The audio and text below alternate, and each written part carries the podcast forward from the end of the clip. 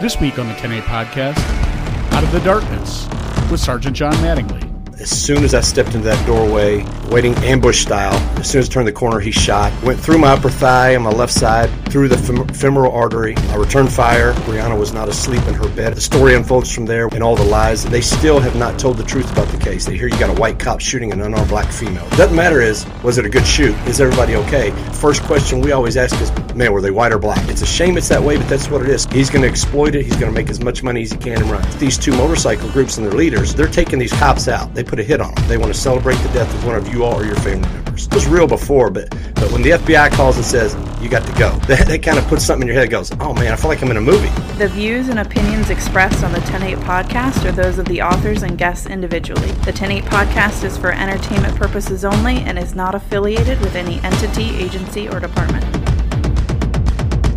Good morning, good afternoon, good evening. Welcome to episode 318 of the 108 podcast, Out of the Darkness. I'm your host, 108, and my guest today is Sergeant John Mattingly, formerly of the Louisville Metro Police Department. His name is known for his involvement in the infamous case now involving Breonna Taylor. This happened all the way back in 2020. This episode was not planned to be so aptly timed by me. It comes on the heels of a news story that is going through the nation regarding uh, police violence, this time out of Memphis, Tennessee. We're going to cover both situations in just a moment, but first let's go ahead and talk about our sponsors. Let's go ahead and talk about them. Listen, it's no surprise to anyone that law enforcement agencies suck at getting the word out to their citizens they serve. Whether it's debriefing a critical incident or educating the public about various aspects of law enforcement, it takes a special skill set that too many in law enforcement don't have. In this ever changing world of social media, do you, your agency, and your community a favor and check out TOC Public Relations, a company ran by former law enforcement to help you get your message out in an appropriate and professional way. Check them out on social media as well as tocpublicrelations.com. Let me tell you something you already know. Living a life in public service is a life of sacrifice, but you cannot serve the community or back your partner up if you're not physically able to do so. According to a report by the Wall Street Journal, more than 40% of law enforcement officers are obese. Other studies have found that police officers are 25% more likely to die from weight related disorders like cardiovascular disease, high blood pressure, diabetes, and even some cancers. Why continue to be a liability to your partners, your loved ones, your community, and yourself? Contact the folks at fit.responders and get your fight back. This episode is also brought to you by my new friends over at RTI Training, giving the type of training that incorporates humor and knowledge that cops respond to. Listen, we all know that you will never retain anything thanks to death by PowerPoint. So do yourself a favor and check out the new kids on the block when it comes to police training. They are revelationstraining.com. And guys, I also want to tell you about our sponsor, Jiu-Jitsu 50. They just came out with the Jiu-Jitsu 50 app. It is the ultimate training tool for all law enforcement. Members of the app get on-demand access to a huge library of techniques for the streets, grappling-based workouts, yoga, and a monthly nutrition plan. They also have 24-hour, 7-day-a-week access to Jason, the founder of Jiu-Jitsu 50 for personalized training assistance. So, go to the app store of your choosing and download the Jiu-Jitsu 50 app today. It's available for Android as well as Apple, so get on it now. Oh, and one last thing, guys. This week we have a brand new sponsor that I want to tell you about, especially those of you doing the jiu jitsu thing. We have fuzz tape. What is fuzz tape? Well, it's jujitsu tape for those people that don't take themselves so seriously. It's designed by cops who train, but it's made for everybody. It is finger tape. It protects your fingers from getting injured. It comes in rolls of four and in four different sizes. Also, they have clothing, they have lifestyle products available as well, and they're also accepting sponsorships. So go check them out. They're on Instagram at FuzzTape. And if you want to buy some of their stuff, you can use the discount code 108FUZZ. T E N, the number 8 F U Z Z. T E N, the number 8 F U Z Z. And again, they are on Instagram. They are Fuzz Tape. Check them out. And last but not least, this episode is brought to you by Thin Vine Wines. Thin Vine Wines is a mission driven wine company that proudly backs first responders and the military. With a background in law enforcement, their support for police, dispatch, fire, and the military is unwavering. Thin Vine Wines donates $2 from every bottle sold to law enforcement and military driven nonprofits. Making awesome wine is the vehicle, making wine with a purpose is the mission. Check out their social medias at Thin Vine Wines on Instagram and Facebook, and order online at thinvine.wine using the code 108 TEN, the number 8, for $10 off two or more bottles of wine. Now let's talk about the situation in Memphis. Actually, on second thought, I'm not going to. The situation in Memphis and comparing any other quote unquote controversial police use of force is asinine. Yes, I said it. You cannot in no way look at the incident that's going on in Memphis and then look at any previous incident that gained national or global media attention, especially within like the past five or six years or so, and think that they're similar. There is no question in any sane person's mind and think that there is any room for interpretation on what happened in that video. What you have here is a vicious act of ultraviolence by animals in police uniforms. Now, other incidents, right, within the past five or six years that have been so widely talked about have either been more gray, you know, kind of teetering on that line of good or bad, or just flat out justified. But this one, in my opinion, there is no question, is on the other end. It's completely bad. You can't say anything about this being good. And also, I think this is just the beginning of things to come. Now, if I want to go ahead and get my tinfoil hat out, I think that this is exactly what is coming to our society. You remember a few years ago when Chaz was a thing? right out in Seattle. That's what BLM and Antifa want. They want to embarrass and illegitimize the police, only to further push the defund and abolition movement that they have been so loudly talk- talking about. And then when they do that, when they finally succeed, they can put their special police force together and really then it all bets are off. Then, you know, th- there goes society as we know it. Now, I may be talking out of my ass but it makes sense to me. And I ask you all to wake up. Put your dollars and your votes to not do that. Now, as far as why this happened, could it be the lower hiring standards? Could it be that these people were just evil and they snuck through the background process? Could it be that the victim was sleeping with one of these officers' girlfriends and this was some sort of sick abuse of power mixed with personal retaliation? Unfortunately, I don't have these answers. Furthermore, it is out of my control. But the fact is that these individuals have been arrested and are going to go to prison for murder where they belong.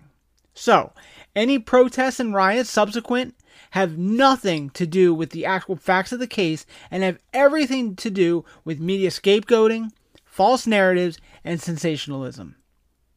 Speaking of scapegoating, false narratives, and sensationalism, let's go ahead and talk about my guest today and his ordeal. Sergeant John Mattingly, as I said, is formerly of the Louisville Metro Police Department. But before we get directly to him, I want to talk about sensationalist journalism and things that go like that. Between that and misinformation and quote unquote fake news, it's nothing new in America. Now, you may think I'm just talking about recent years, but we can actually go all the way back to the Revolutionary War and the Civil War. But my favorite piece of history that has to do with this kind of warmongering or kind of hyping people up for no damn reason goes to the Spanish American War and the term of yellow journalism. Now, yellow journalism is news that pre- presents little or no legitimate or well researched news and instead uses eye catching headlines for increased sales. Now, techniques that they might use include exagger- exaggeration of news events, scandal mongering, and sensationalism, which I've already talked about. AKA everything Fox, CNN, NBC, and beyond put out. Right? There's no true news anymore. It is all sensationalism. But in the Spanish American War, Two newspaper tycoons, John Pulitzer and William Randolph Hearst, were battling to see who could sell more newspapers. And since there was no satellite uplinks of live video footage, decision makers had to use newspapers to make their decision. Now, there was a photographer that Hearst had in Cuba before the war even started, and he reported back to Hearst and said, Hey, all's going fine here. There is no war in Cuba. To that, Hearst replied famously, you furnish the pictures, and I'll furnish the war. And I've said this before on Instagram. I've had posts removed from Instagram regarding the fact that sometimes our news media can lie to us just to evoke emotion and things like that. The point being that this kind of misinformation can lead to many terrible things. Now, that's not to say that facts are being made up and that's the only way misinformation happens. Sometimes they leave out parts of the facts or they only put whatever fits into their narrative to the news media that they're trying to push. Now, remember that news media runs on advertising. So the more views they can pull, the more ad dollars get thrown their way. It's a terrible to- cycle. It's toxic, and it's why I don't watch the news. And it all goes back to my stoic stronghold focus on what you can control. I can't control anything that's going on in those, that news.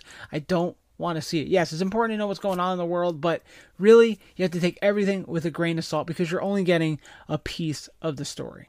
So, all that brings us to our guest today, John Mattingly. He was directly impacted by the misreported and underreported facts of the Breonna Taylor case to the extent that it had blowhards like LeBron James calling for his condemnation and motorcycle gangs putting out hits against him and his family. It's absolutely surreal, and it's all true. But Sergeant Mattingly's mental resilience got him through the worst of the worst. This is such an important story for everyone to hear for many different reasons. So, without further ado, here is Out of the Darkness with Sergeant John Mattingly here on the 10-8 podcast.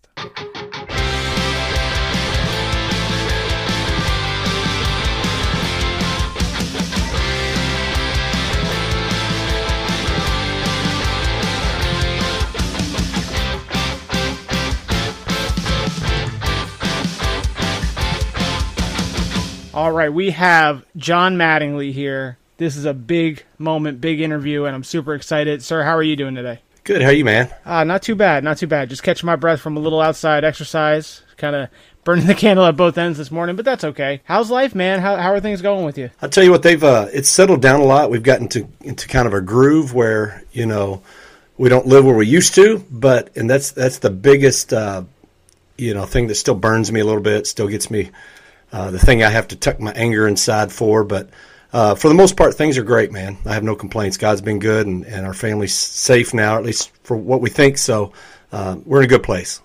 That's good. That's good. That's good. So, for everybody that may not recognize your name, may not know your story, let's go ahead. We'll start with that. I'll let you go ahead and kind of give uh, however much or however little you want, and then we'll just kind of go from there. Yeah, so on March 13, 2020, uh, unfortunately, I was the sergeant that was uh, the lead on the raid of the Breonna Taylor case in Louisville, Kentucky. And uh, we did knock and announce on that door. We did have the right address. Breonna was not asleep in her bed at the time that we made entry. Um, so everybody knows me from the Breonna Taylor case. Uh, we did go up and knock and announce, like I said, for about a minute. Uh, neighbors came out. Neighbors heard us. People saw us. It caused a commotion. And uh, when they didn't answer the door, we knew they were. In, we knew somebody was inside. We assumed it was just her. And uh, when we finally did make contact and breach the door, um, as soon as I stepped into that doorway, Kenneth Walker was about 30 feet away, standing in a prone position, um, waiting ambush style. And as soon as I turned the corner, he shot. Went through my upper thigh on my left side, through the fem- femoral artery. Um, I returned fire. And unfortunately, as soon as he shot, the coward jumped behind a wall into a room. Breonna attempted to follow him in there. When she did, that's when she received some of the incoming uh, bullets from myself and, and Detective Cosgrove. Um, she died on the scene. Kenneth took about 16, 17 minutes before he would come out to the police, so no aid was able to be rendered to Breonna. Um, again, because of his foolishness, he didn't call 911 until about six minutes after the event took place. Called his mom first. I'm assuming got his story straight, what they wanted to tell the police. Then called 911. Then called Breonna's mom, and then there was a three-way between Breonna's mom and his mom and Kenneth. Um, and then finally, after about 16, 17 minutes, he comes out. The first thing he does is says that Breonna's the one that shot. So he comes out, blames her, um, and then, you know, the story unfolds from there with the, the national media and, and all the lies that took place. It spun so out of control from Ben Crump to the local attorneys. um, and and all the news stations, the athletes that jumped in, you know, the LeBron Jameses of the world, the Oprah Winfrey's of the world, Cardi B's, all those jumped in and had something to say, you know, including Kamala Harris and Joe Biden. So we were behind the eight ball from the beginning as far as uh, um, public media goes, or our perception of us, who we were, and how things went down. And the most unfortunate part, the part that was the most disheartening, um, wasn't that that these cowards were saying all this stuff that knew nothing about the case. You expect that. It was the fact that our mayor, who had all the details, our chief, who had all the details, because I personally told the chief on day one, the very first day after I was shot, when he came and talked to me, I laid out every detail to him about this case. And he had it from day one, and they refused to put that out for whatever reason. Um, they, they, to this day, here we are, what two years, nine months later, mm-hmm. and they still have not told the truth about the case. They won't. They just keep. Uh, they just put a brand new memorial up to Breonna downtown. They just paid Kenneth Walker, the guy that shot me, two million dollars. So all this stuff is just them covering their tail for whatever reason, whatever behind the, the whole scenario behind it was. Um, so that's where we stand right now. Was kind of a lot, but we'll throw it in there real quick, and then. No, you're good. The the I was my initial thing was going to be amazing, but I didn't really want to hear that and think like I was. It was a positive amazing. It wasn't. It's just like I am in, a, in, in amaze how it unfolded and how the the narrative kind of took hold and kind of went. They kind of cracked the whip on you guys, and it just kind of sent you guys for a loop. And then so after that, after the case, and obviously all my listeners are probably very well aware of everything that happened in 2020. What what was the next step for you? What happened in that? How, what, how did it all plan, pan out? Okay, so in the beginning, everything was kind of calm. You know, COVID had just taken over. March 13th, the day I got shot, is the day the government shut down. And um, so the president was on, on TV every day, a couple of times a day. Our governor was, mayors were in every city. So in the back of my mind, I knew this could potentially be just a, a windfall of negative publicity. Here you got a white cop shooting an unarmed black female, right? Horrible. And and it is tragic. Nobody wanted it to happen. But ever since uh, 2015, where you had, you know, in St. Louis, all that mess that happened with Michael Brown, the first question we always ask as police officers is, man, were they white or black? Doesn't matter is was it a good shoot. Doesn't matter is everybody okay. The first thing that pops in your head because you know what could happen with this stuff, and it's a shame it's that way, but that's what it is. So initially we thought, okay, maybe this is just going to get passed over like other cases do, and and nobody will hear anything about it, and I'll be able to recover. I'll be able to get back on the department, go back to doing what I was doing, and unfortunately, uh, Ahmaud Arbery happened, and then Ben Crump got on that case, and once he did. Uh, one of the attorneys in Louisville had interned with him during college. They reached out to him and said, Hey, can you help us? Breonna's not getting any national coverage. So then all of a sudden you had, if you run for Ahmaud, run for Bree. And that was the big thing. Say her name, say his name. So we happened in March, Ahmaud happened in April, and then in May, you know, the pinnacle, George Floyd happened, the almighty God, George Floyd, um, did whatever happened there, the overdose along with the, the kneeling on his back, maybe uh, speeding that up. But the fact of the matter is, Ben Crump jumped on that because there's all this money here, right? He's the he's the new Al Sharpton. If, if there's a tragedy, he's going to exploit it. He's going to make as much money as he can and runs. So once that happened, then we started getting a ton of threats because now everybody is taking Breonna Taylor, Ahmaud Arbery, and George Floyd and, and kind of making it one incident, saying we're all a bunch of white racists out here killing all these black people, hunting them down, and that just wasn't the case. All three cases were completely different. One not even by law enforcement, but somehow it got mixed, you know, put in there uh, in the mix of it. So when that happened, the threats started coming in more and more and more. And they were already some, but these were becoming aggressive toward our children, toward our family. Um, and then there were two informants, one for the ATF and one for uh, our narcotics division, that stepped up, didn't know each other, stepped up and said, hey, the mother, Breonna Taylor's mother, is in these motorcycle clubs. And we knew that. She's part of a, a group called No Haters, and they rode with street, uh, straight riders another club in town, Black Motorcycle Club, sell drugs, sell guns, uh, commit homicides, all kinds of crazy stuff they do. They're the real deal. They're tied in with Sin City out of Chicago. So when all this started happening, these informants came forward and said, hey, Sin City came in from Chicago, met with these two motorcycle groups and their leaders. One of them said, I was there at the meeting. This is what they said. They're taking these cops out. They put a hit on them. And so the FBI took those two statements, those two informants, brought them in, interviewed them both, reached out on, on the night of May 31st and said, Hey, there's a corroborated threat. We've corroborated this threat that's come in. You guys need to move out of your house. Y- y'all got to go somewhere. Her birthday's coming up next week. The whole goal, they're, they're doing a balloon release. They want to celebrate the death of one of you all or your family members as a, as a way of celebrating, you know, Breonna's birthday. So we were escorted from our house, um, moved a few hours away. Um, we never went back to our house. And so that kind of changed our life, kind of turned it upside down. It made this thing really real. You know, it was real before, but but when the FBI calls and says you got to go, you know, that, that kind of puts something in your head. Goes, oh man, I feel like I'm in a movie. You know, and you're getting escorted out of town, you and your family by 10, 12 uh, cop cars full of guys with automatic weapons. You're going, man, this is crazy. You know, all the stuff I've done in my career, but this is pretty crazy too. And um, and the unfortunate part isn't me as a cop because we've dealt with a lot of stuff, as you know, over the years. You see a lot, you hear a lot, people threaten you all the time, whatever. Big deal. You get kind of calloused. But your family's not used to that. Your kids aren't used to that. Your parents aren't used to that. And that totally freaked them out. So now I'm still in protection mode. You know, here I am, a quote victim. I'm still healing from this gunshot wound, but in my mind, you know, it's full protection mode. I gotta, I gotta save my family. That, that's the thought process. So that was, um, that was one of the worst things that, you know, came of all this. But then the kick in the nads after that that kind of came was 10 days after this started, after May 31st, by the time uh, June, I think 10th, 11th, the FBI had totally closed this case and refused to investigate it. They said the optics look bad going after a national victim's mother, a black victim's mother. Mm-hmm. And, um, and we've got theories to that. Uh, Amy Hess was our public safety director in Louisville at the time over police, fire, and EMS. She was hired in November of 2019 or December of 2019 by Greg Fisher, our progressive liberal mayor, and she was the highest ranking female official ever in the FBI.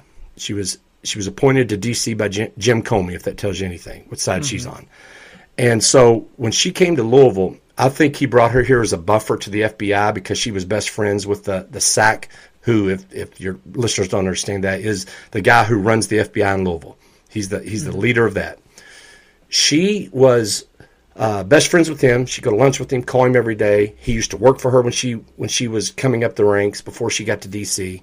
And our department had had a huge scandal a couple years prior where the mayor knew about it. Him and the chief tried to cover up um, some pedophiles that were on the police department running our Explorer program, and mm. they had molested some kids, and they tried to sweep it under the rug. So you talk about criminals, you're talking about the chief and the mayor. These guys covered up horrific crimes against children, and nothing ever happened. But the FBI was still kind of looking at it. So I think he brought her in as kind of a buffer. That stuff miraculously kind of went away. Didn't hear any more about it. But then when this happened, I believe she reached out to her buddy and said, Hey, the mayor's already picked his side. He's already all on board with Breonna's family. He's had him on stage. He's pushed, oh, we need justice for Brianna. Uh, these cops need to go to jail. They need to get fired. He'd already picked a side. And and you know as well as I do, these politicians don't they never apologize. They never admit they're no. wrong. They never do yeah, any of that. Wrong. They mm-hmm. stand their ground. And miraculously, the bosses who never interfere with these cases came down and said, "Oh, no, this case is done. Uh, these informants aren't. Uh, they're not good. We don't believe them." However, one of the informants for the ATF was on an active OCDETF case that had already bought guns from Breonna Taylor's mom's motorcycle club. This was an active case going on before our case and she was mm-hmm. that that informant was still in the middle of that, and now you're telling me this informant's not trustworthy? You know, it doesn't make any sense. And then the funny thing is, after they dropped that case, after they moved on, the SAC, Amy Hess's friend over Louisville, miraculously got moved to her old division in D.C., got a promotion out of it. So I'm not the smartest guy in the world, but I'm also not the dumbest. I can put puzzle mm-hmm. pieces together, kind of what right, we do in right, this job, yeah. right? And so, you know, you can look at it. I've called them out on it. I've said it many ways. I put it in my book, 12 Seconds in the Dark, that people need to get. It's on Amazon. It's on sale right now. And it's all detailed in there. And not one time have they come to me and said, hey, you need to stop talking about this. It's not true. Not one time. And so that kind of tells me there's there's a little bit of uh, truth to the to the flames. A little bit here. of truth, right? So you know, you said something in there like all this is going on, and at the very beginning of all of it, you're still a victim of being shot, right? Like that's how this all started, literally. And you know, I've talked to officers that have been shot on this show before, and obviously that is a major mental anguish period. And you know, being involved in an OIS is is major anyway. And now you're you're part of this three ring circus in the middle of the national um, news cycle. So what was while this is all going on in the very beginning, early days, as it's all kind of well, not I guess before the story broke, but what was your mind like then? Like, was were you having issues with your mind leading up to the story breaking nationally?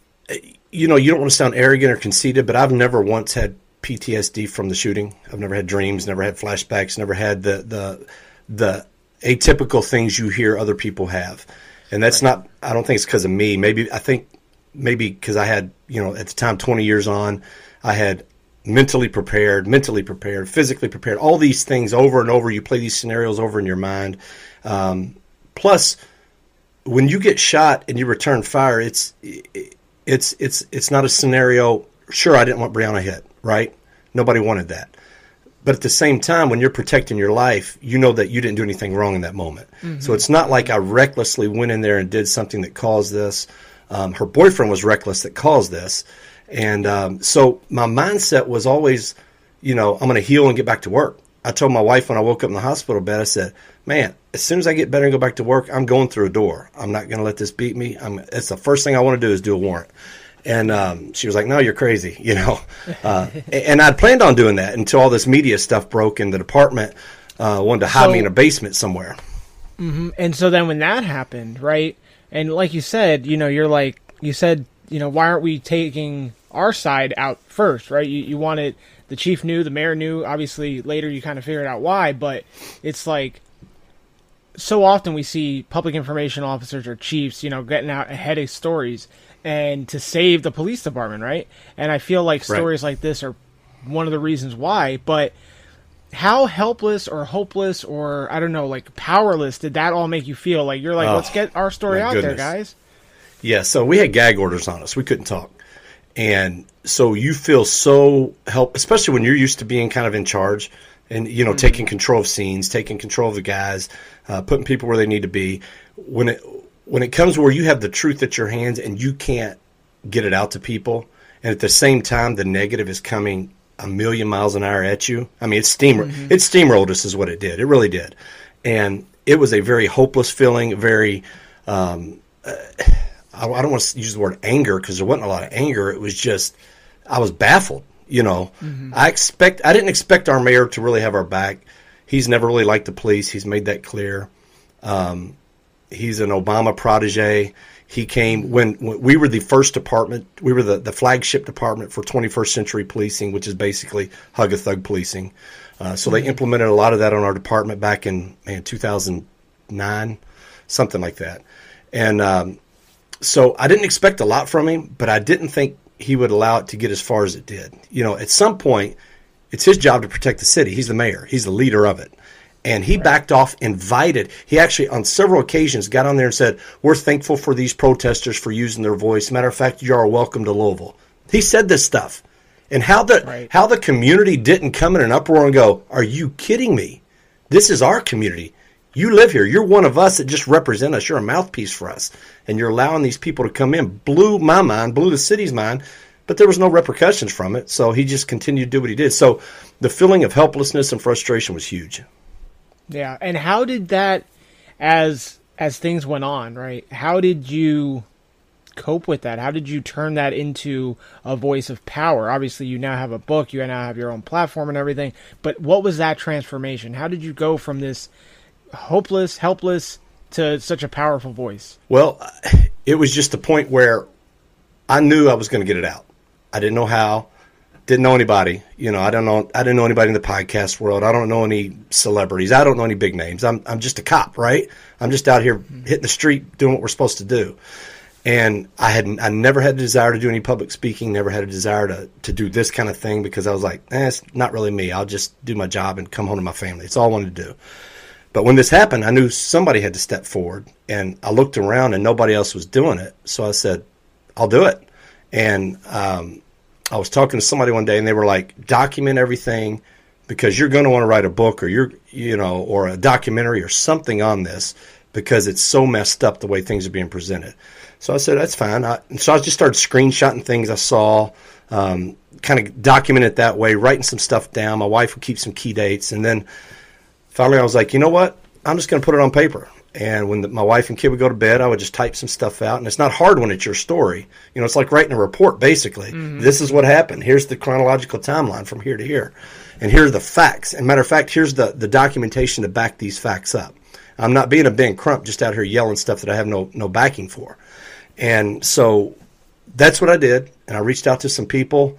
Um, and fortunately got a book deal and, and was able to get that out that way. And, and then from that, just led to people like yourself talking to me, trying to get the word out. And that's that's what this is about. People are like, "Oh, you're profiting off her death." I'm like, number one, you don't understand the book industry. You don't make much money unless you're a some big name celebrity. They give you a lot of money then. Right. Guys like me, they don't give you much. And secondly, this isn't about Breonna Taylor. This is about my life. And this isn't for me. This is for the guys that are coming after me like the cops that are coming after me mm-hmm, because mm-hmm. they're going to get screwed over just like I am if somebody doesn't step up and go, "Hey, public, this has to stop." You know, talk right. to your legislators, talk to your mayors, talk to your city council. Do not let other guys get railroaded like this because of politics. It's just not right. Right. There's a. Uh, I was in an officer involved shooting class down here in Florida, and um, there was a guy in my class, and he was telling his story that he was involved in a shooting um, I want to say it was in 2019, like about December or so. Um, time goes on. He gets cleared by his agency, cleared by FDLE, cleared by, um, which for everyone listening, Florida Department of Law Enforcement, gets cleared by the prosecutor's office. Time goes on. Election year, uh, a new district attorney gets in, gets put in. It's a um, very similar uh, George Soros funded um, district attorney. She reopens this case. It was already cleared by everybody. She reopens it and indicts this guy for something that happened now a year and a half pre- previously. Um, at this time, right after he was cleared and everything, he was in the process with some alphabet agency up in Washington, whatever. But because he got indicted, because he got arrested, he lost all of that. Literally gets a call from his attorney saying, "Hey, um, you're gonna have to turn yourself in." Blah blah blah. Again, before that, he's still working the road. He hasn't been taken off the road again, and he's uh, or no, I'm sorry. I think I can't remember the specifics at this moment, but he was doing another stop very similar to the one that led to his shooting. But because of all the things that were going on and the talk that hey, you might get indicted, blah blah blah blah blah, he's like second guessing himself. He gets in a he gets in a situation where the guy it was on a, a, motorcycle, jumps off his bike and reaches behind his waist, right? And this guy pulls out his gun, and as he's about to engage a possible threat, he second guesses himself because he knows he's about to get indicted for one. He doesn't want to have a second one stacked on top of it. Reholsters, tackles the guy. This guy did have a gun. He was pulling it out. He was going to shoot him so when you hear a story like yours or a story like this guy's, you realize that this is happening again and again. And you know, it's been about it's been over almost a year now since I've talked to this guy, so I don't know what the outcome of his story is. But the fact is that this happens all the time. Way it's it's it's becoming way more of the rule than the exception. Charlie, let me tell you, I've the fortunate thing I've had since this has happened, okay, is that I've had dozens of cops or their spouses reach out to me, tell me same stories that you just said, and it's unbelievable.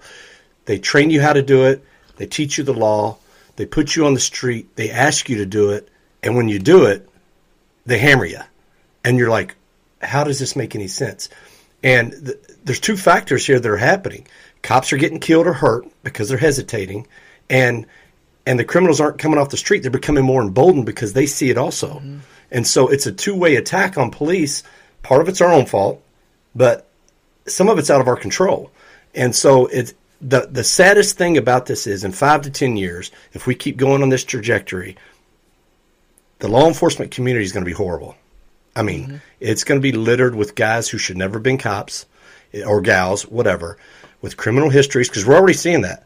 It used to be mm-hmm. you couldn't have a criminal history, you couldn't have smoked weed within five years. I mean, when I came on, it was very strict, hard to get on.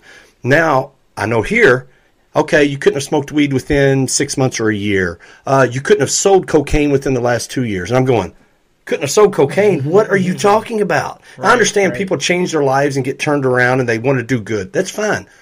But some things you're disqualified from, you know, from your past. It's just the way it is. And, um, and and now the standards are so low, and, and they're taking. pe- Are you breathing? Do you have blood in your body? Well, come on, you're a cop now. Congratulations. And and we're going to look and, and we're going to look back, and this is going to be New Orleans and Detroit of the '80s. We're going to have a ton of corrupt cops, and it's going to be hard to stand here and defend because there's some things you see online now, and you go, "Oh, that was bad, man." You know, even once you know the whole scenario. Right, or you're getting situations where you know you got people that are underqualified because you know they're not they're not police material, and I, I don't really know how to say that other than just saying it like that. You know, they're not someone that's going to take down a suspect. They're not going to get physical. You know, and you see that, which is leading to uh, more uses of force or or more. Um, Actually, I was just talking to a buddy last night, and he said ineffective use of force becomes excessive use of force, and that's what we're Yeah. seeing. Is we're seeing people bust out the baton when they don't need to, and they could just go hands on because the the hiring standards are so low that it's not they're not getting the right people. And the same buddy I just talked to last night said he uh, he's trained in uh, Brazilian Jiu Jitsu, Krav Maga, like all these different fighting styles. Right? He put in for a different agency because he was looking for greener pastures, and they go their whole process and go, or in the background thing goes, what do you do for hobbies? All these all these fighting and shooting classes, right? You're a little too aggressive for what we're looking for. Sorry, and they passed on him. And it's like, are you? This is what you're asking for. You're asking for. It's almost worse than hug a thug. Like it, it's getting so so bizarre the way that the tide is turning. Yeah, yeah. You, you know the big the big buzzword now that you can't use, which I love using words they tell me I can't use, is having a warrior mentality. Oh, you can't be a warrior. That's you against society. I'm like, no, you're totally missing the point. A warrior is the, who you want showing up when you're getting your tail beat or when you're getting robbed. You want that warrior to show up, not to fight society, but to protect you. And you want a warrior mentality if you get shot so you can stay alive because you're like, I ain't dying here. I'm going home to my family. You want that warrior mentality. And the more you take that away from us, like you just said, the more advanced uses of forces are going to take place because people are going to stand back. They're going to depend on that stupid taser, which has its place. But too many guys just keep squeezing, squeezing. I'm like, if it didn't work the first or second time, it's probably not going to work the third time. And then they don't know, like you said, how to go hands on, or they're scared to. And you've got one guy out of three that'll jump in and do it, and the other two guys standing back, you know, puckering their tailbone, going, "Oh, I don't know what's going on here. I don't know how to react." And then the one guy gets hurt that was actually doing the right thing. So it's a mess right now, is what it is. It, it is, and it, it's going down this slippery slope of of just despair. But it kind of goes back to what we were talking about about like what can you control, and you know, talking about your story specifically, um, it's a great kind of example. Like you know, there was a lot that you could not control until you were able to do something with it, and you look at the society and you look at law enforcement. It's like, okay, well, where are we in that in that paradigm? And there's a lot of stuff, you know, that unfortunately we in law enforcement or we in the law enforcement community can't do much with. We just can only focus on what's in our house and what we do. And, you know, what kind of advice or what kind of I don't know. Yeah, I guess advice is the best word I can think of. Would you give to these up and coming law enforcement officers who are starting to feel powerless in this changing society? Well, what I tell a lot of people is you've got to you've got to lead your career now, kind of like you run cases, because it seems like the further up these guys get in rank, and some of them never been cops. You know that as well as I do. Some of the mm-hmm. the high rank were never real cops. They were pencil pushers. They they kissed butt to get wherever they got, and so they're not respected anyway. But I tell people, we're, document everything. You know, if, if you're in a situation that you think is kind of could get you in trouble, even though even if you're in the right, we understand. You know, it seems like the times you cut people breaks, the times you're trying to be super nice to people and go, "Oh man, I feel for you." Okay, do they turn around and complain on you for being rude or for something Always, stupid? You're going, yep. "Are you kidding me? I did you a favor, and and now I'm in, you know, I having to give a statement, and it hems everything up for three or four months, and so." But I would say document stuff just so you have to you have to CYA, and I don't mean that in a way that that these pansies do. I'm not talking about the way administration does the C, CYA where they lie and they cover up. I'm talking about you have hard proof. So if you're called to the carpet, you can go, boom, here you go. I've got it. And um, that's a huge thing. But the main thing we're missing is is just common sense. There is so little common sense in, in policing anymore. I watched that those Capitol Police uh, arrest Ashli Babbitt's mom the other day, and I'm going, that's the hill you want to die on with the public. Because sure, half the public might think, oh, well, she shouldn't have been there anyway. That's fine. You can think that. But still, was she an unarmed, non threat, 120 pound female that got shot by a guy who was just cowering in a corner who now ran away, didn't get investigated for it, got cleared, actually got a medal for killing an unarmed woman? You know, a lot of the public looks at that already at the cops and go, eh, I don't know about that. And then when the mom shows up, not celebrating, but memorializing her daughter, and she's walking in a street that's already shut down, and then they lock her up for it. You know, just use common sense. They didn't. There could. I'm sure there were a 100 different routes they could have taken there. Um, but we do ourselves a disservice with attitudes, with our mouths, uh, with lack of, of being able to interpersonal communication with people. And I think that's a big thing missing in the academies between the the the basically the Brazilian Brazilian Jiu Jitsu type uh, control of bodies, being able to get people under control and handcuff and all that, super important. But also our mouths, being able to talk to people, verbalizing things. Um, so that's on uh, that's on the on the us taking action as far as what we can handle physically. As far as as the emotional part of this job or or the pitfalls with with all the crap that's going on, man, that's tough. You just got to keep your eyes open. And, and, I hate to say it, but you just can't trust many people. Mm-hmm. And like, how important would you say like being a disciplined person now is in this job, right? Because like you never know when that call is going to happen. So you want to make sure, like you said, document everything, right? But also like doing the legwork ahead of time, so that way people can look at you and go, "Oh, he's got a clean file. He knows, you know, like you said, knows how to talk to people, everything like that." But like, you know, is for me, if if something happens, right, and I've seen it where like if there's a shooting, they'll pull your entire personnel record and look at every single time you've been yelled at for not dotting T's and crossing I's. And you want to go from the beginning and make sure all of that looks good. You don't, you know, I joked when I got my first write up and first suspension. It's like, oh, whatever, it's just another one. But it's it kind of gets to the point where it's like, okay, well, those little things, should something go wrong, could be big things, and it's like, yep. Kind of leading a more impers- um, I'm sorry, a more purposeful life in this job, so that way, should things go wrong, you're already set up for at least to kind of take the brunt a little bit. Yeah, that discipline's huge because if you plan on having a 25 year career, don't think about today. Think about, like you said, in 25 years, what do I want stacked up in that file? Because you could do something every two years, something stupid, forget to turn in a report, miss court. But then you're looking at 12, 13 things in your file that if you get in a shooting late in your career, they're going to go, man, look at this list of stuff. It's the same way we do with criminals, right? When a criminal shoots somebody or does something, oh man, look at his rap sheet. Well, that's what they do with us. Man, look at this cop's rap sheet. You know, he, he was late to court. He was uh, insubordinate here. He did this, he did that. So yeah, that's huge. Just the forethought of thinking. But two huge pieces of advice I got when I first came on that I think kind of paid off. Number one, never lie. Never lie to your, especially your supervisors. Just don't lie. You know, take it. If you did something, take it. Um, and the second thing was, um, man, my mind just went blank on me. Um, I'll have to come back to it, but I, it'll pop in my head in a second. Uh, but things that that again, it's just the common sense though. Treat people like you want to be treated. Oh, always think, always know that somebody's there. You know, even before cameras, the big thing was just assume you're getting recorded. Assume somebody's watching you because we think sometime, oh, we're in this dark alley or whatever. I'll get that extra blow in or or whatever. That's going to come back to haunt you, man. If not today, tomorrow, the next year, you know, somewhere down the road, some it's going to catch up with you. So just do the right thing all at the right times, and and you'll be fine. Right. The the uh, age old saying, the age old advice, right? You lie, you die, and that's yeah. how you know. And so in your case, right, as as everything unfolded and things went crazy and everything, what happened? Did you did it like explain? Obviously, it went to court. You went through all that. What what was all that like? You know, me and the in the feds played cat and mouse for months. Uh, they kept wanting me to come in and talk, and I was like, "Nah, I ain't talking to you. You know, get a court order. I'm not talking to you." And um, then they're like, no, you got to come in. Here's a subpoena to testify in grand jury. I went, fine, I'll plead the fifth. Not that I had anything to hide, but I'm not, number one, I'm not working their case for them.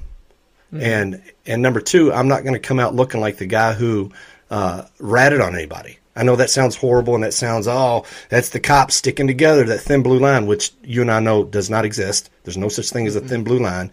Man, these guys will climb your back just as quick as the bad guy will.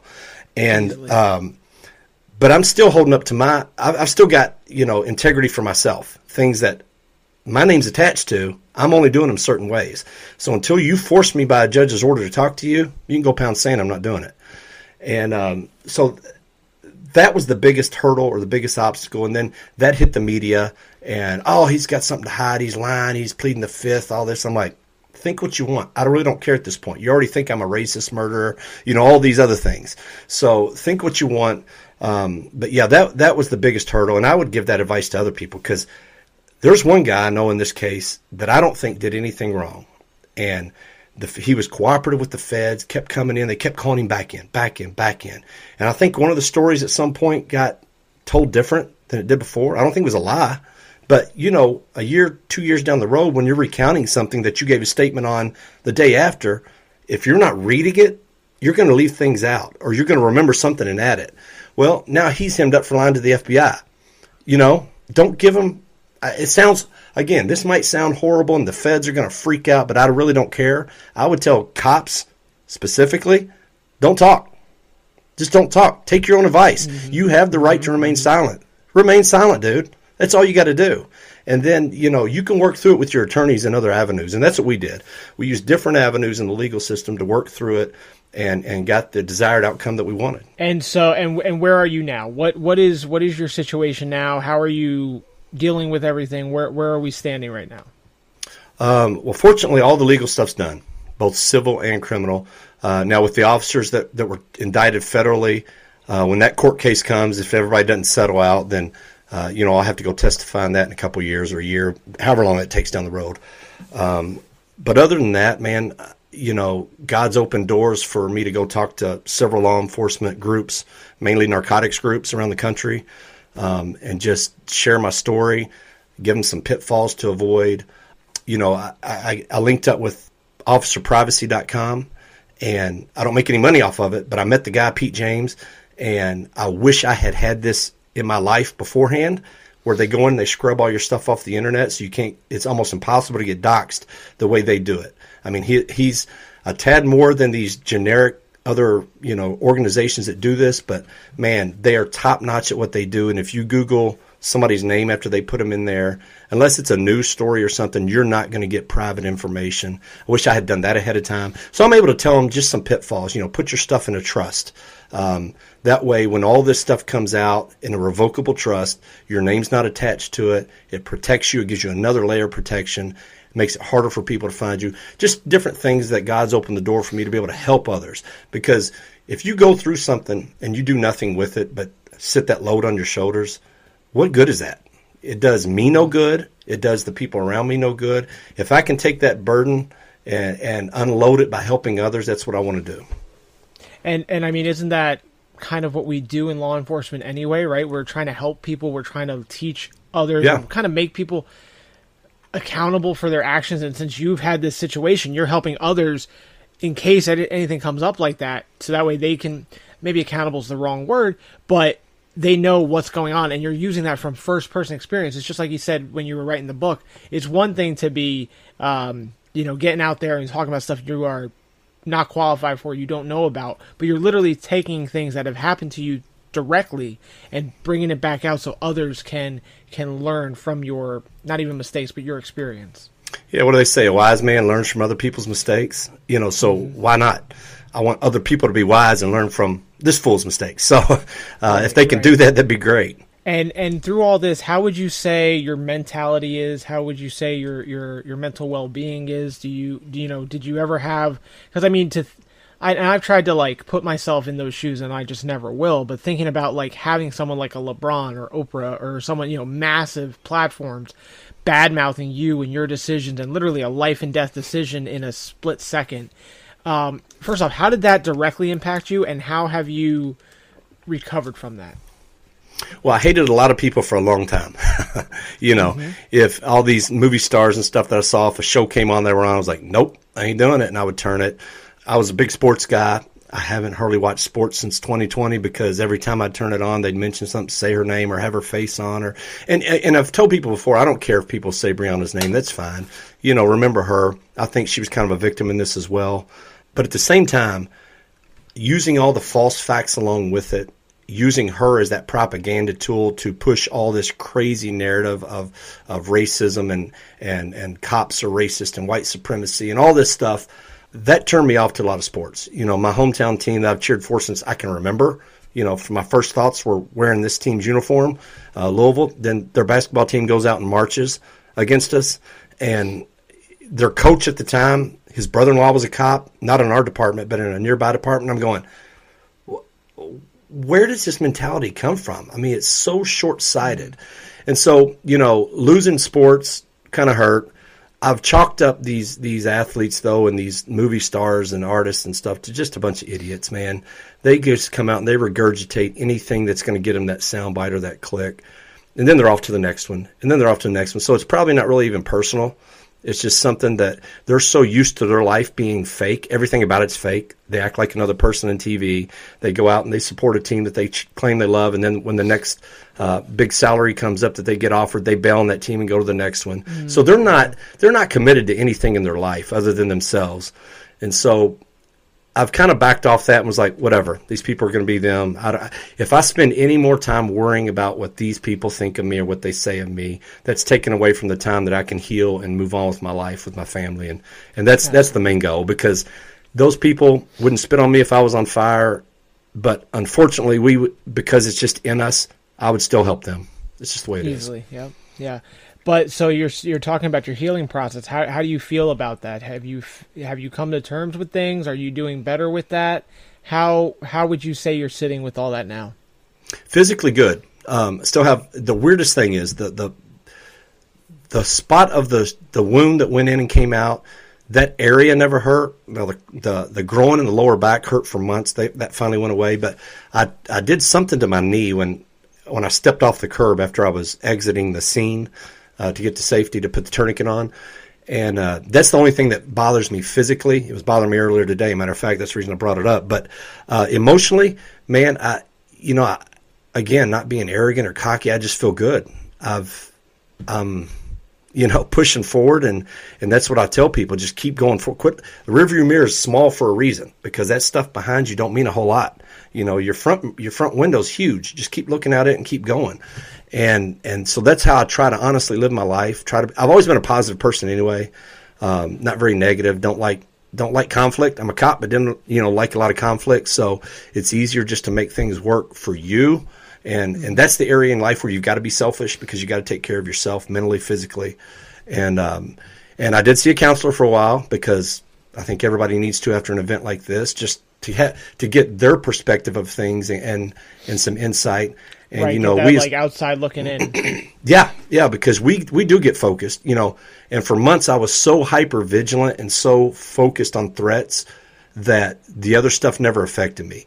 Um, but once all that sort of settled down, then the the part that hurt the worst or the, that affected me the most was the betrayal by my department.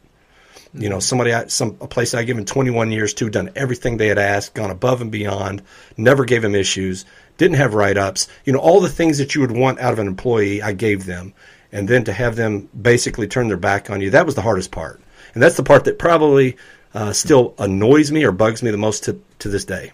Sure. I mean, the, that level of betrayal um, the way you, you know, I know that there's so many people that listen and they talk to me and they message me, amazing company men, right? Like they, or and women, but, um, you know, they they do everything that's asked of them, whatever. And kind of the joke that I always make, or maybe the saying I always use, is like, it's the most abusive relationship you'll ever be in because they'll never give it back to you. All the stuff, all the dedication and sacrifice that you give to them, it just won't come back. And or at least you hope it will, but we just see time and time again that it doesn't because you know the agency has to protect their interest, so to speak, and it's unfortunate that a lot of times their officers aren't their interest, and um, so I, you know, I, I, definitely understand that. Unfortunately, um, you know, so so you're you're obviously you're doing speaking engagements, you're doing teaching, you're doing your book. Um, what does the future hold for you? Man, you know, I'm not really sure.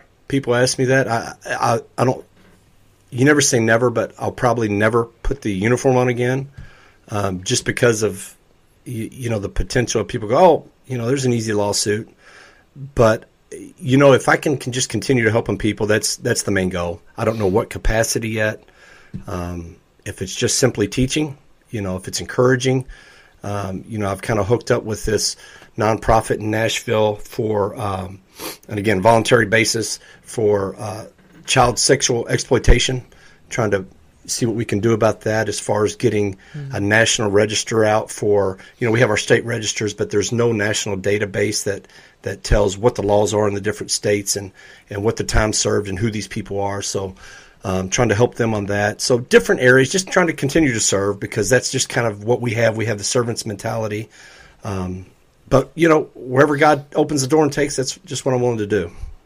Yeah, and I, I really like you know when you were talking about like looking at things in the rear view and then hearing what you just said makes me think like you've really and again it, it's not a place of arrogance and I don't I don't get that at all. It's it's a it's a place of coming to peace and making amends and like coming to an equal, even keel of what has happened, what you know.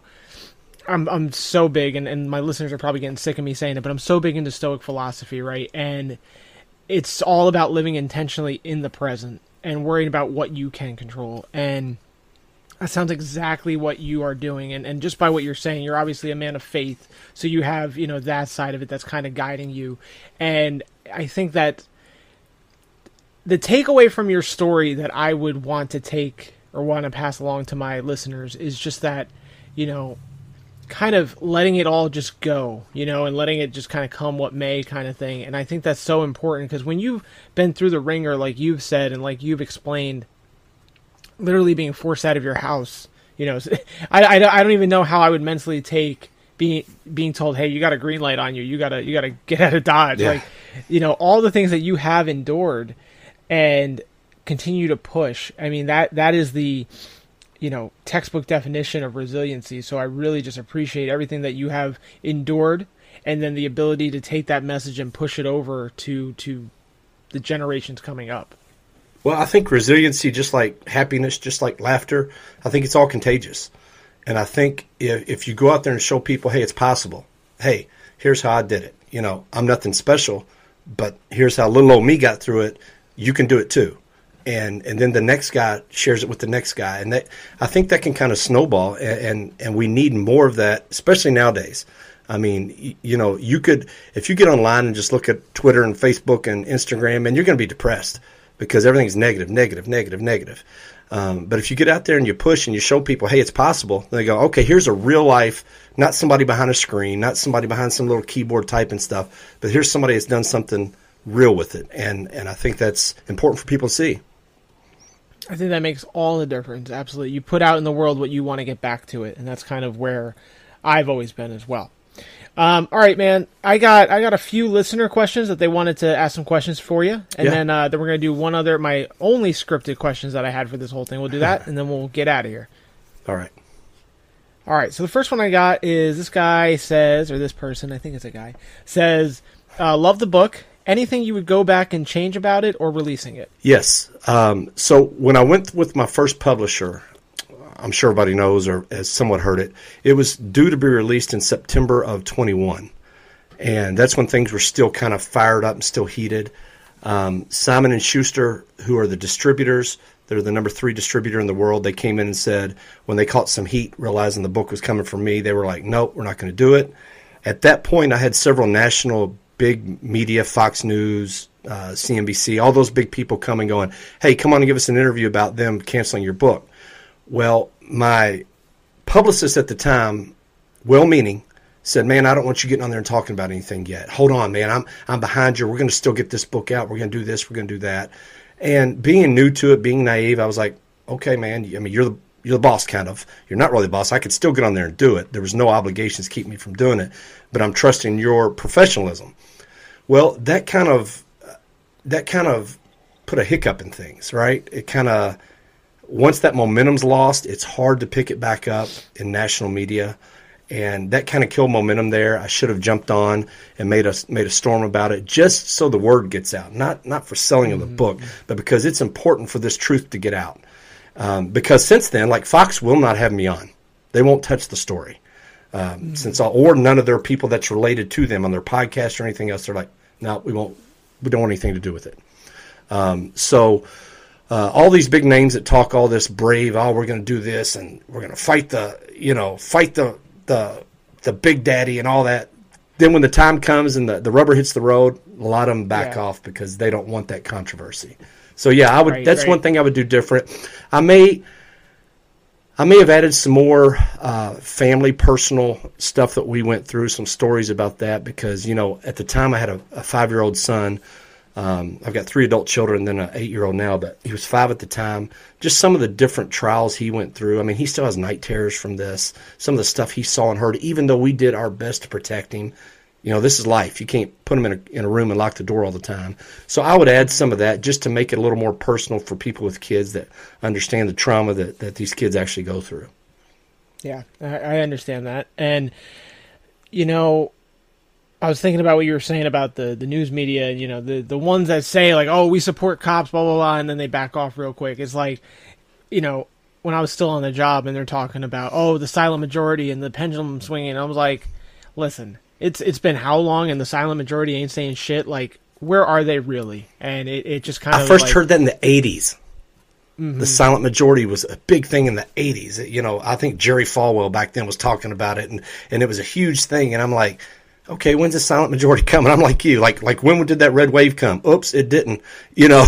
Yeah. so there's a lot of talk, but people are scared, man. They're scared to step up. Right. And you know, I, I again I feel like the people listening to this are already on that team, on the on the correct team, right? But if you are listening and you're one of those silent majorities, you know, speak up. But again, I think it's all just, you know, like you said, it, it's a fearful thing that they're afraid of what's going to come and I feel like the big names, right, the the ones we spoke about earlier, not to say their names again, have made it really hard for people to want to get out there and say the right thing because they you know they don't want to be canceled or doxxed or whatever. And it's really unfortunate. But luckily you know i like to think that conversations like this and the ones that we do get out there are enough to start pushing that envelope and realizing that there's it's just again the common sense thing. I, I feel like we're we're fighting against the uncommon sense or lack of sense there is. So hopefully we're, we're doing it all in the right way um, Right. Next question I got: Did you ever prepare mentally or consider where you could be at today? No. Um, y- you know, I talk a lot about how when you go through the academy, they teach you defensive tactics. They teach you how to present in court, teach you how to write reports. They teach you law. They teach you how to drive a car. They teach you how to shoot. They teach you all these things, but they don't cover not one minute of the academy what to do after an officer involved shooting after a critical incident where it could be huge. Nobody prepares you for it. There's no guidebook for it. And that's another thing we've been trying to kind of put together kind of a guidebook for if you're in this, this is what you need to prepare for, like a checklist. Like, for instance, a foolish mistake I made during the middle of this. We had sold our house in January of, of uh, 2020. It was right when the housing market started taking off. Took us months to find another house. We put ours on the market. Next day, it was gone.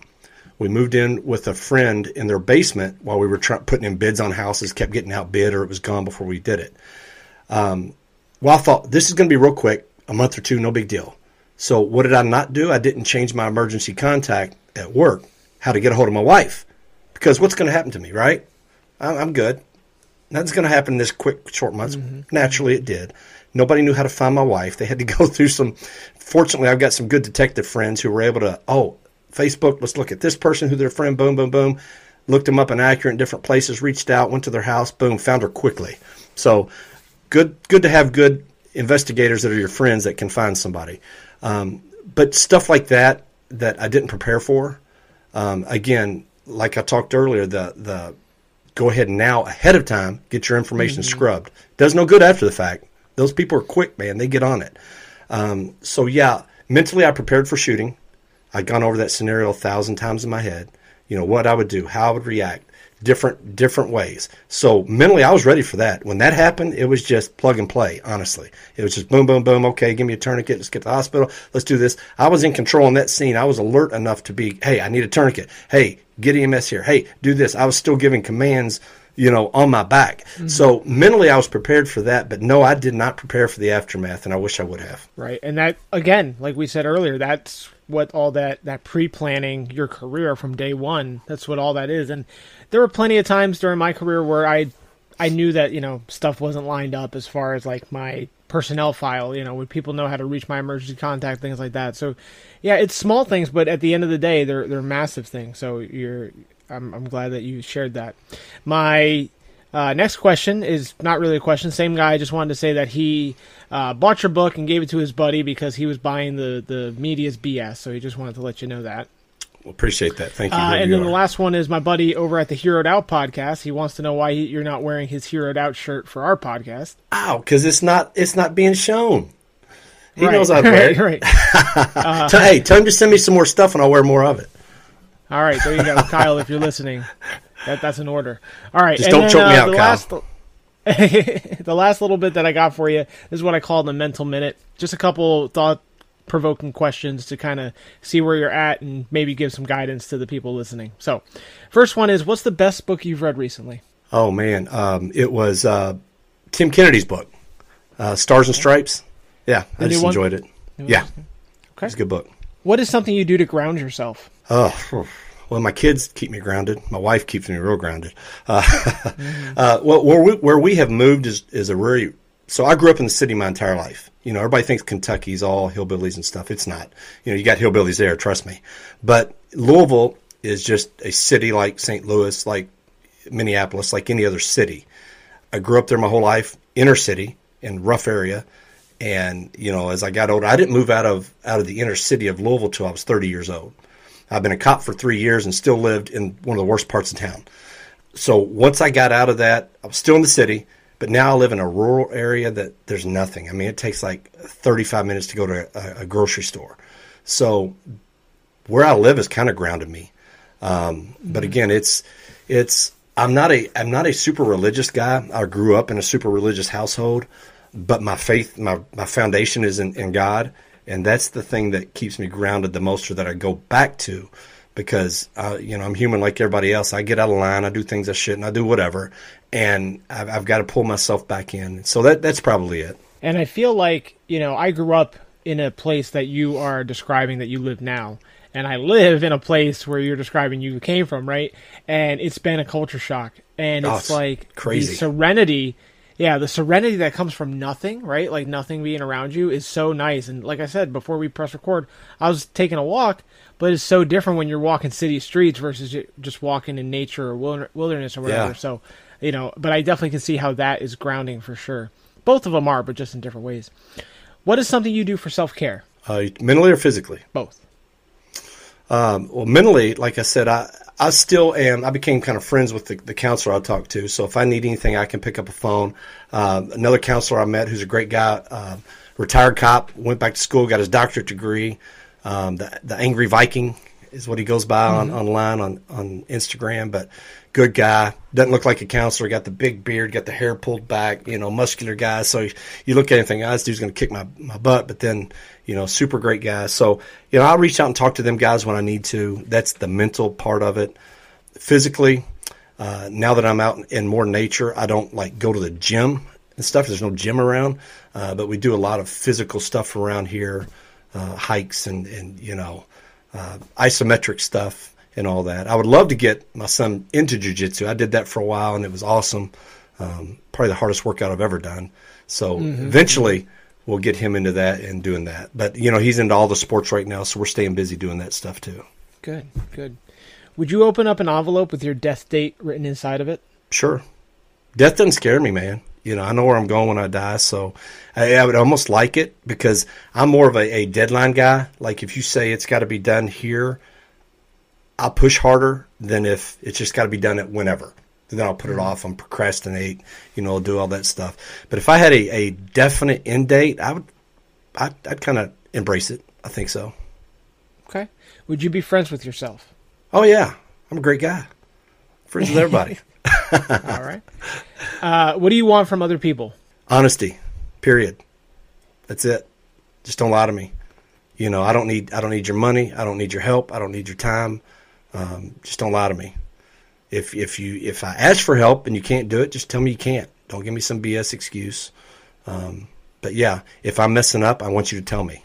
I need that kind of friend that says, "Hey, dude, you're you're you're screwing up. Don't do that." Nice, nice, and that I mean that holds us all accountable. When people are honest with you, that gives you accountability, and that's Yeah, what we want. doesn't always feel good. Doesn't always sound great, but you know you need it. Absolutely. What sort of impact are you looking to make, and how do you make it? two two forms of impact. Okay, I want to impact the officers that are out there to keep them encouraged, um, and to to help them, like I said, watch for pitfalls. But I also want the public to see the side of us that's human. That if you chase all these guys off who have this super tough job, right? It's not an easy job. If you chase all the good ones off, we're all screwed because they are the ones keeping the wolf from the door. And the more that you push them away, the more that you demonize them, the more that they quit, move on to other things, get fired, whatever, the worse society is going to become. Because, like we talked earlier, when you plug these other guys in there that aren't equipped for this job mentally, physically, uh, emotionally, we're in trouble. And so that's the impact I want to have. And like I'm going to talk to the the female Republicans of Kentucky uh, on January 17th here.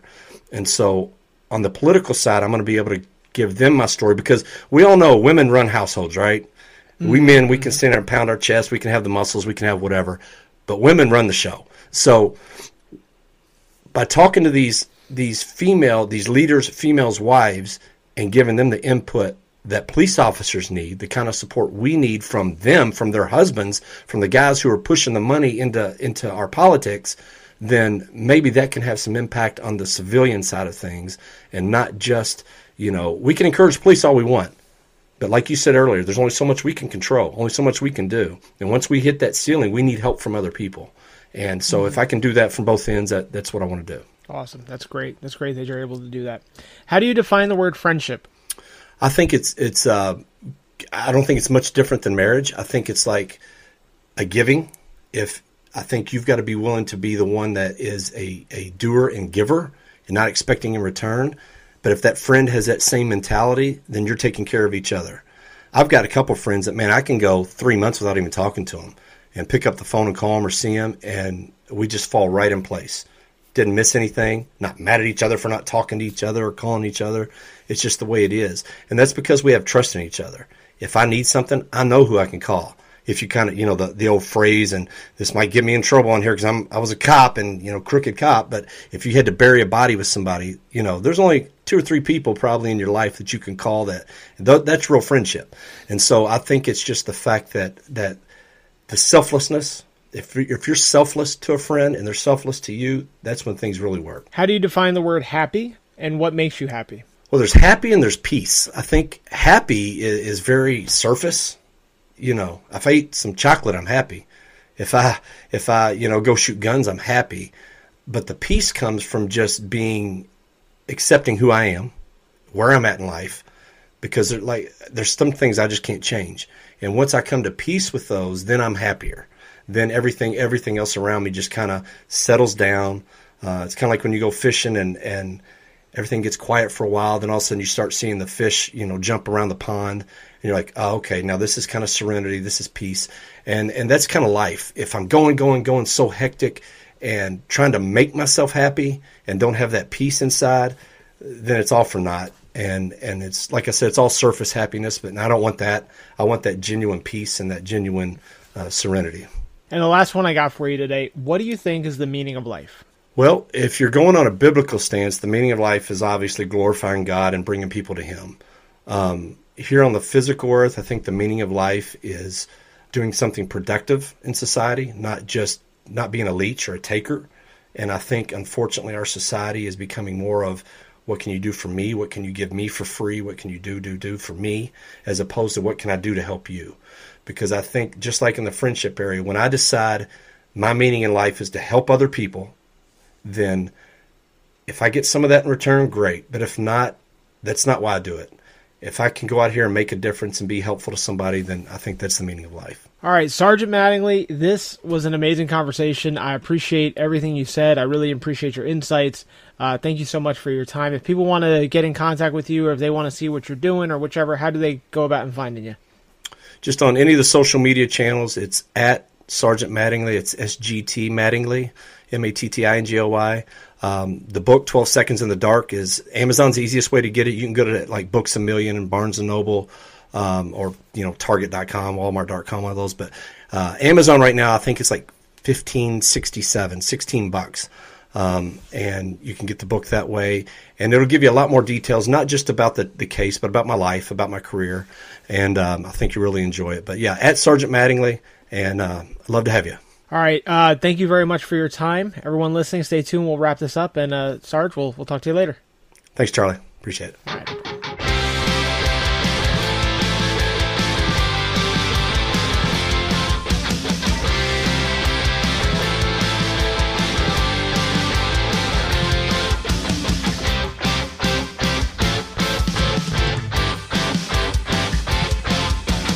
Whenever I have guests like this with stories like this, guests that have been neck deep in the shit, I feel like I sound like a broken record when I talk about the most important things that we need to focus on. When the quote unquote game is on the line and you need to have it all, I hate the people that say, oh man, I can turn it on when I need it. Listen here, Bruno. You're full of shit. And no, you won't. You need to get this figured out beforehand. You need to know how your body's going to react in high stress situations on and off the job. And that's why I push mental health and personal growth. Whether you're in crisis or just building healthy habits for a good life, it is so important. Like John said, he was mentally prepared to get shot, and he had strong support systems. His family unit and his friends were strong. All these things that I've been talking about for months now. You practice how you intend to play, and you practice for real. And I'm not just talking about jujitsu and firearms training and, and running and swimming and all those things. No you need to be mentally up there too.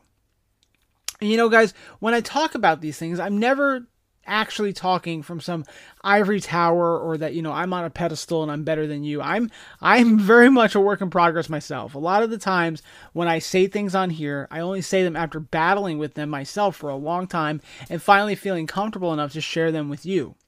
From summer 2021 to right now, I've dealt with tragedy, despair, uh, and the depression and anxiety that comes with it. And actually, honestly, my from like my high school life to now, I've dealt with it one way or another, and I've had to learn how to adapt and everything. And I've, like I said, I've had the depression, anxiety, the negative coping mechanisms. I've had all the the terribleness from June 2021 to um, I want to say it was right in the beginning of the fall. I was at my heaviest weight. I gained 60 pounds my coping mechanisms were alcohol and food. And obviously, going to dispatch didn't help at all. But I was eating and I was drinking. And, you know, when all this stuff was going on with Jason and my sister, uh, I remember sitting in their kit in my sister's kitchen, just drinking coffee with lots of creamer in it and eating snack cakes and, you know, things that were just not good for me. And then as things went on, um, you know, as my sister passed away and we would have food donated to us through meal trains and things like that. You know, it was a lot of pasta, a lot of stuff that, you know, you can make in bulk and for cheap and everything like that. And that didn't go away. And there's some days where I have rough days and I look and I'm like, oh, I've been eating, eating a little rough. But it's embarrassing that I'm sharing this with you, but it is a true story about how terrible things cause terrible things for you. And, you know, I have since gotten better um, I've gotten serious about eating right, turning stuff around. I've been losing weight slowly but surely.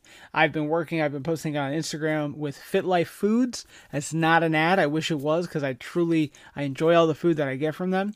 And I'm starting to take, you know, different supplements to kind of help with that. Getting my mind right by going to therapy. I actually uh, as of this recording, it's been about three weeks since I last had alcohol. Uh, I've cut other bad habits out and I've started building new ones. And you know, like I said last week, I was doing 75 hard, going for walks, going to the gym more. As a matter of fact, from January 1st to right now, which I'm recording this on January 30th, I have gone to the gym more times in this last month than I've had uh, you know, in a single month in the past year. So that being said, like I'm trying, you know, and so I don't want to sit here and tell you guys, hey, you know, you should go to the gym, you should train, blah blah blah. I don't want to be a hypocrite sitting here not doing anything. I am doing it, and we are going through it together. And some of you guys, I know who listens, and you guys are in better shape than me. Great, but then you'll come around and be like, hey, you know, my mental's not good.